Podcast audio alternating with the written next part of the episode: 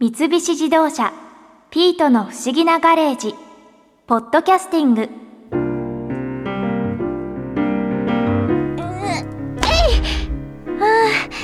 新一さんとガレージでバドミントンしてるけどいやお互い運動音痴のせいか決め手がなくて妙にラリーが続いてしまっているわ。こういう時は元バドミントン選手小倉久美子さんから伺ったお話を思い出して。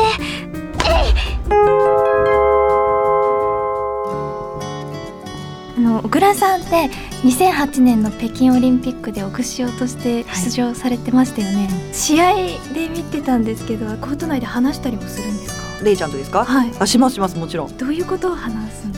例えば緊張してたりとかすると「あ緊張してる大丈夫?」とかって声かけてくれたり、あまあ、緊張すると結構ミスが多くなったり頭が止まったりとかもするし頭が止まると結構体まで止まっちゃうんですよね。ーで一連の動作なんでそういうのをリラックスさせるのによくやってたのはとにかく長いラリーを一回しようかって言ってくれてその結構ミスをしやすいのって展開が低くて速い展開だとミスをしやすいんですよ。はいだけどこう大きな展開に持っていくと結構そのミスをしにくくてでさらにそのコートの四隅の大きさっていうものの感覚がつかめるんでそういう意味であのちょっと大きな展開をしようかっていうことを言ってくれたりするのもあるし、まあ、自分たちのプレーがうまくいかなくなって相手に読まれ出したりとか相手のパターンにはまり出したりするとちょっと今これはまってるからこういう風な展開に変えて一回様子見ようとかっていうことも話すしあとはそれこそ相手のペアの片方がすごい緊張してたりミスが多かったらちょっとあっち狙おうとかもう全然言いますねそれは。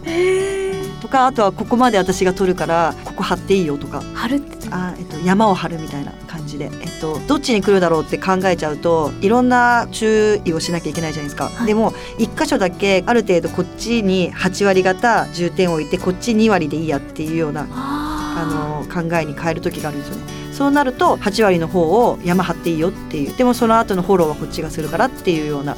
感じだったりとかですかね。ダブルスだとやっぱりペアの相手との相性っていうのも大事ですよね。あると思いますでも私はもうずっとレイちゃんとばっか組んでたんで、はいあんまり他の人と組んだ経験は正直はないんですけどでも初めて組んだ時の感触がすごい良くてまあもともと私シングルスプレーヤーだったんででダブルスに転向する時までずっと両方やっててはい。でシングルスしか知らない人がダブルスを組んだ時にすごい合うなと思ったのがレイちゃんでだから正直その右も左も分からない状況でこんなにも合うんだって思えたっていうことはすっごい相性が合うんだろうなってやっぱ思ったしはい。で2人とも身長が高いんですよねはい。だから攻撃のテンポとかがすごい合うしあとはやっぱローテーションっていう2人の回り方とか考えてることっていうのかなやっぱ1人がこうやってやっても1人がそれについていかなかったらうまく回れなかったりするんでそういうなんかローテーションの回り方もすごいスムーズでそういう部分では結構こう言葉にしなくてもこううまくいくなって思えたペアだったんでだからそっからすごいこうちゃんと組むようになってやるように練習もしっかりやるようになってからはあ今絶対緊張してるんだろうなとか今体動きにくいんだろうなとか怪我して動きが悪いなとかなんかいろんなのが分かります。わかるんですか？言葉で言わなくても大体の雰囲気と大体の動き方である程度分かります。かずっとシングルスでやられてて、うんダブルスってなると全然違うものですよね。そうですね。なんか昔は高校生の時まで言われてたのはなんかシングルスのトッププレーヤーが一緒に組めばダブルスは強いんだみたいなこと言われてたんですよね。でそれで私もシングルスで大体上の方に2位とか、まあ、優勝はしてないんですけど高校生の時に準優勝とかしてたんででレイちゃんも優勝したりとかシングルスで。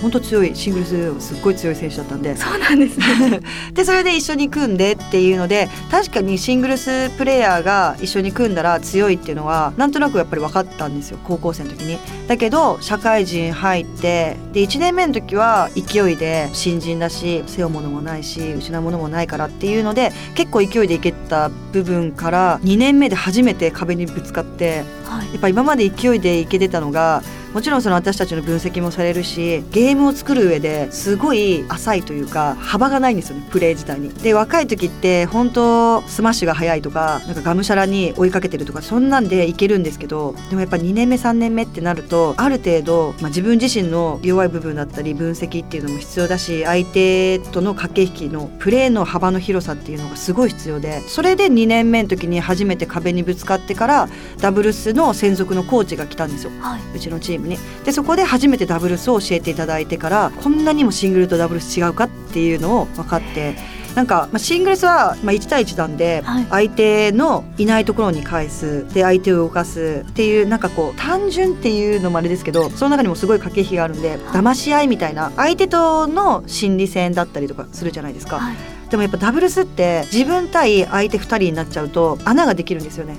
穴。穴が。だから2人がうまく意思の疎通をしながら今何をしたいっていうのが分かってないと逆に穴になるし例えば私の動きがすごく速くてそのスピードはいいかもしれないけどそのペアが私が急にスピードを上げるからその私のスピードに対してちゃんと動かないとローテーションに穴ができるんですよ。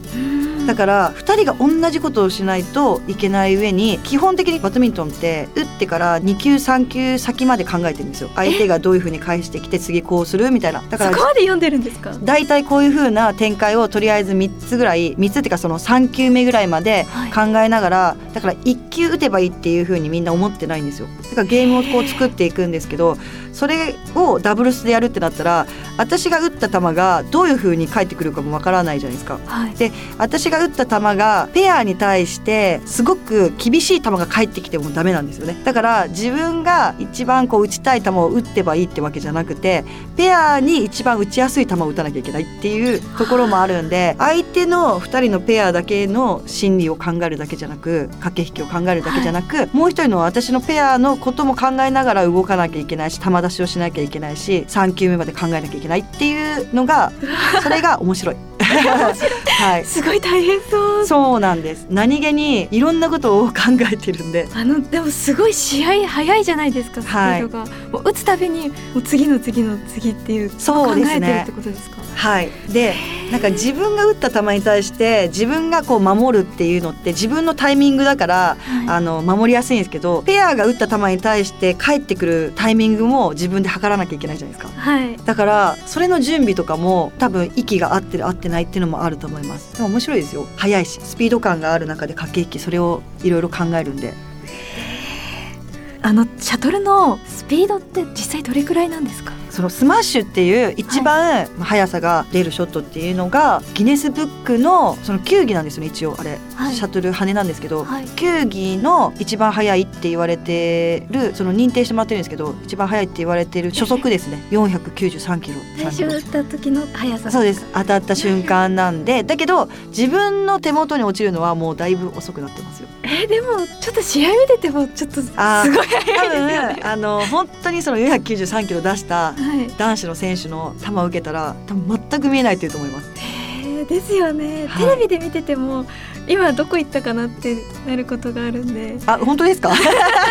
まあ状況にもよりますけどね。もうネットからすごい近い距離で打たれたら、はい、見えるのは見えるけど対応しきれないっていう感じで結構こう迷いながら構えてるんでそういう意味ではあの当てることは難しいですけどシャトルに、はい、だけど後ろの方とか動きながら打ってると逆にまたそのスピードが落ちちゃうんでそうなると大体、まあ、どっち、まあ、体を使った方向からするとこっちに球が出てくるだろうなとかこの人の癖ではこっちだろうなってなんかこう読んでるんで打つ前に大体。だから見えるしその対応は全然できますね。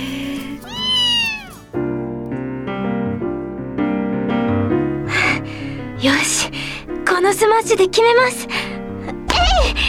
あれ？また新一さんに拾われちゃった。試合の駆け引きって難しいな。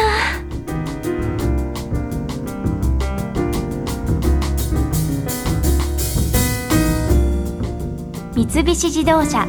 ピートの不思議なガレージポッドキャスティング。このお話はドライブアットアース三菱自動車がお送りしました。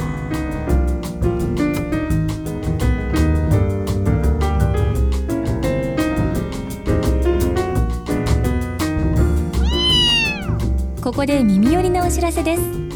ピートの不思議なガレージをもっと楽しみたいという方は毎週土曜日の夕方5時